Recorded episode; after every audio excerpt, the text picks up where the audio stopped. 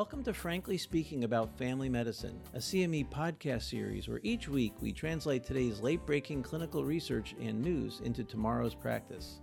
I'm Frank Domino, professor in the Department of Family Medicine and Community Health at the University of Massachusetts Medical School and editor in chief of the 5 Minute Clinical Consult series. Be sure to visit pri-med.com slash podcast after the discussion for more information about today's article and to claim CME CE credit. Mark S. is a 60 year old male in your practice. He has hypertension, type 2 diabetes, and hyperlipidemia. His BMI is 34, and he's currently taking two antihypertensives, two agents for his diabetes, and a high intensity statin. When you enter the room for his four month follow up, he has a huge smile on his face. Doc, I told you, eating red meat is good for you. I saw it on the news.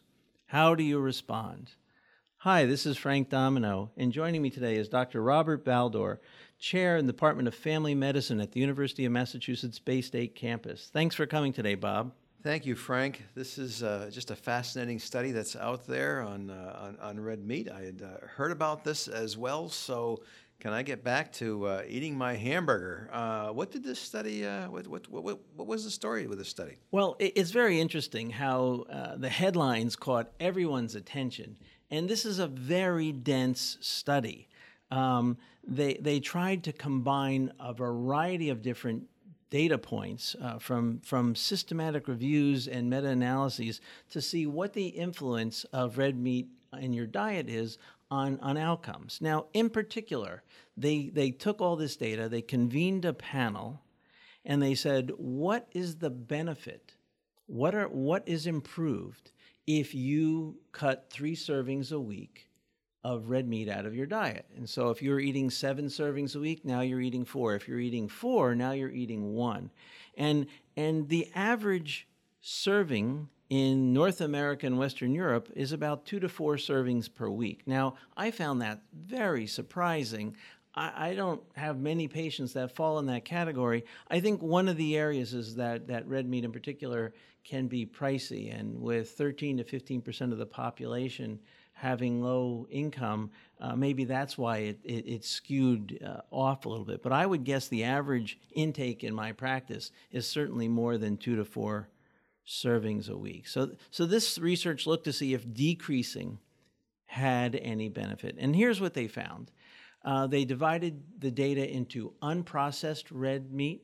So that's what you buy at the store in a piece of cellophane. And they looked at a meta analysis containing 23 cohort studies and one and a half million patients. And they found low to very low certainty evidence that decreasing unprocessed meats by three servings a week had a small reduction in major, major cardiovascular outcomes, including stroke, MI, etc. Also decreased type 2 diabetes diagnoses, but had no impact on all cause mortality or cardiovascular mortality. They then looked at processed meats. And those are cold cuts and those other things that we, we enjoy. Hot dogs, and, Frank. Those are mine. Those are yours. Yes, hot dogs in particular. Another meta analysis looking at almost three quarters of a million folks found again low to very low certainty evidence that decreasing your intake was associated with a very small reduction in all cause mortality, cardiovascular mortality, stroke, MI, and type 2 diabetes. Okay? Um, and may have actually had a small impact on lifetime cancer mortality. So that's what, what this study concluded that doing so, there wasn't great data, there was very weak data, and doing so may have a small impact. So I actually just want to, but they didn't actually compare no meat. They didn't look at that as a comparator. They did not. I'm they curious as they to why recognized they may not have done that. They they did talk a bit re- about recognizing the health benefits of, veteran, of vegetarian and vegan diets, but they did not try to incom- include that in the details of this study. So, what should we believe? I mean, for years I've been counseling my patients uh, to avoid red meat. Personally, I avoid red meat, uh, and so this is changes a little bit in my thinking, or should it change my thinking? What, what, what are we supposed to believe? Well, I think if you are a vegetarian on philosophical reasons or health reasons, if you're a vegan for those same reasons, um, that's terrific. There's really pretty good data that shows um, avoiding red meats means you're going to eat diets much higher in vegetables. And we know that um, those diets um, have significant benefit. But if you're someone that does eat red meat, um, where, where, where's, where, you know, no pun intended, but where's the beef? We've known that since the 90s, we, we, we thought we knew in the 90s that saturated fat increased the risk of adverse cardiac outcomes. And so the non fat craze of the 90s came along, and we, um, being good consumers, replaced those saturated fat foods with high carbohydrate, highly processed, low fiber based foods. And certainly there's some role of that in, in our uh, obesity epidemic. Um, what it turns out and what we've learned subsequently to those rec- recognitions is that it wasn't saturated fat, but a subtype of saturated fat, trans fat, that actually increases cardiovascular risk. And trans fat comes about by cooking saturated fat at a high temperature.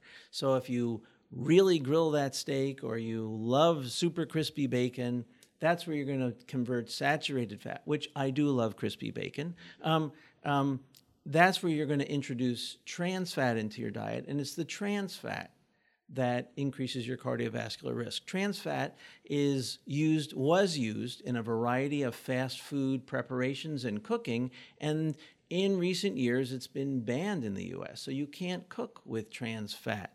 Um, anymore. And people love talking about using polyunsaturated fats, which we know are, are great, um, eliminating the trans fat is the big issue. So we've got data from 2015 that pretty much confirms that eating moderate amounts of red meat will not incre- adversely increase your cardiovascular risk.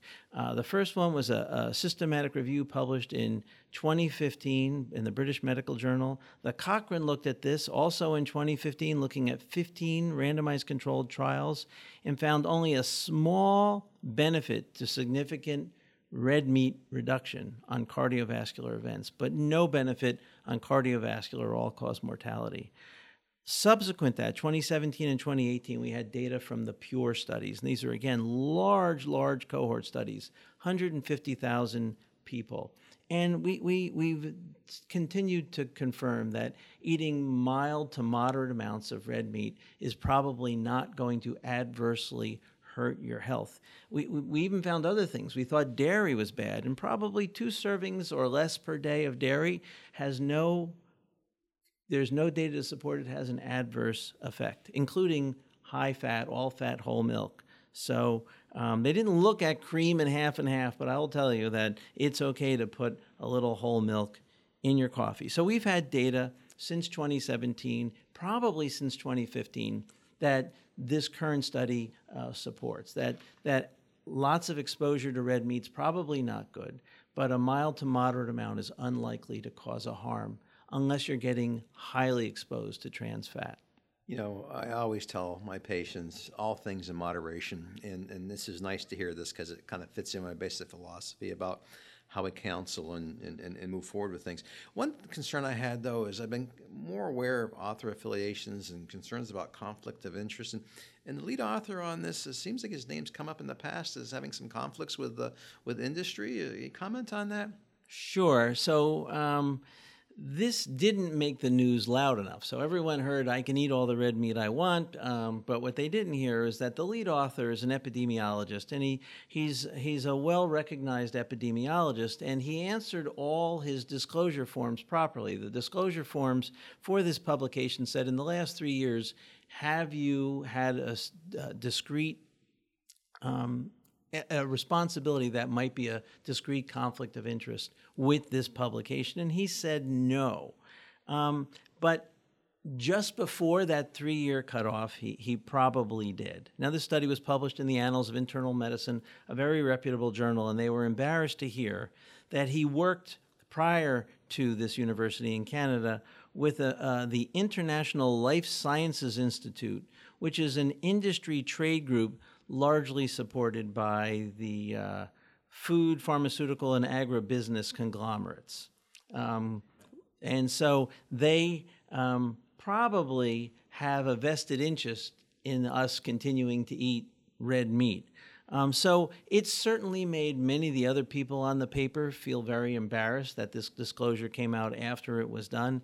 Um, and it, it should raise our concerns because, um, number one, he probably has a mindset, a, a, personal bias, and this paper may have lent itself further into that bias um, from his prior work.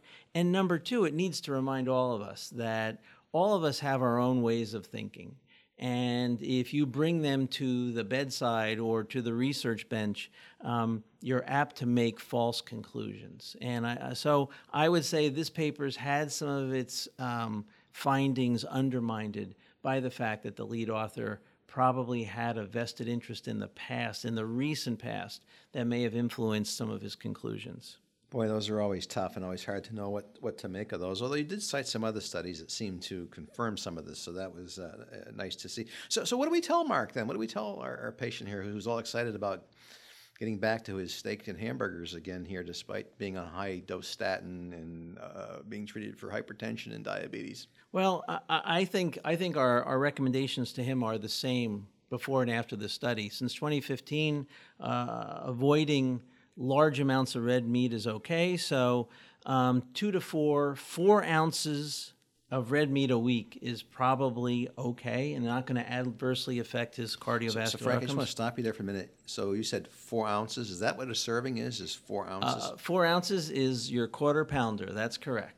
Um, that's that, that's a serving, and you can have up to four a week, and that's probably okay. So I can do that in one setting. Um, um, but yeah, okay, that's that's that's important. That's I the first thing to make. Uh, yep, to help absolutely. people really think about a serving size because yeah. it's astounded me to look at things with calories on them and how many calories are in something and it's per serving and then you say this isn't bad then you realize there's three servings of what you're eating so well I, I think the second thing is that we shouldn't be replacing red meats with simple carbohydrates. So, car- complex carbohydrates found in vegetables is okay, but replacing it with more starches, more breads, more pastas is probably not. Um, eating vegetable proteins and vegetable carbohydrates like beans and nuts, um, or eating your protein from fish, we have really good data that shows these things lower your cardiovascular risk. So if you're going to cut back on your red meat replace like get two servings of fish a week eat nuts a small amount of nuts 10 to 20 cashews every day and dramatically increase your, your exposure to legumes, which are very high in protein and complex carbohydrates. And I guess my final thing for Mark is that we as, as healthcare providers need to remember that we need to be skeptical of, of the medical literature because sometimes it can easily lead us astray. Okay, thank you, Frank. Fascinating study, and really look. Uh, I'm glad we had the opportunity to talk about this today. Thanks, Bob. Practice pointer for patients to lower their risks of cardiovascular disease and other adverse outcomes, limit their red meat consumption to four servings a week, each serving being only four ounces. And remember to start replacing red meat with healthy proteins like beans and fish. Join us next time when we discuss teenage vaping and the risks for vaping related lung injury. Thank you for listening to Frankly Speaking About Family Medicine, brought to you by Pri-Med. To claim credit and receive additional information about the article referenced in today's episode, visit pri-med.com slash podcast and see you next week.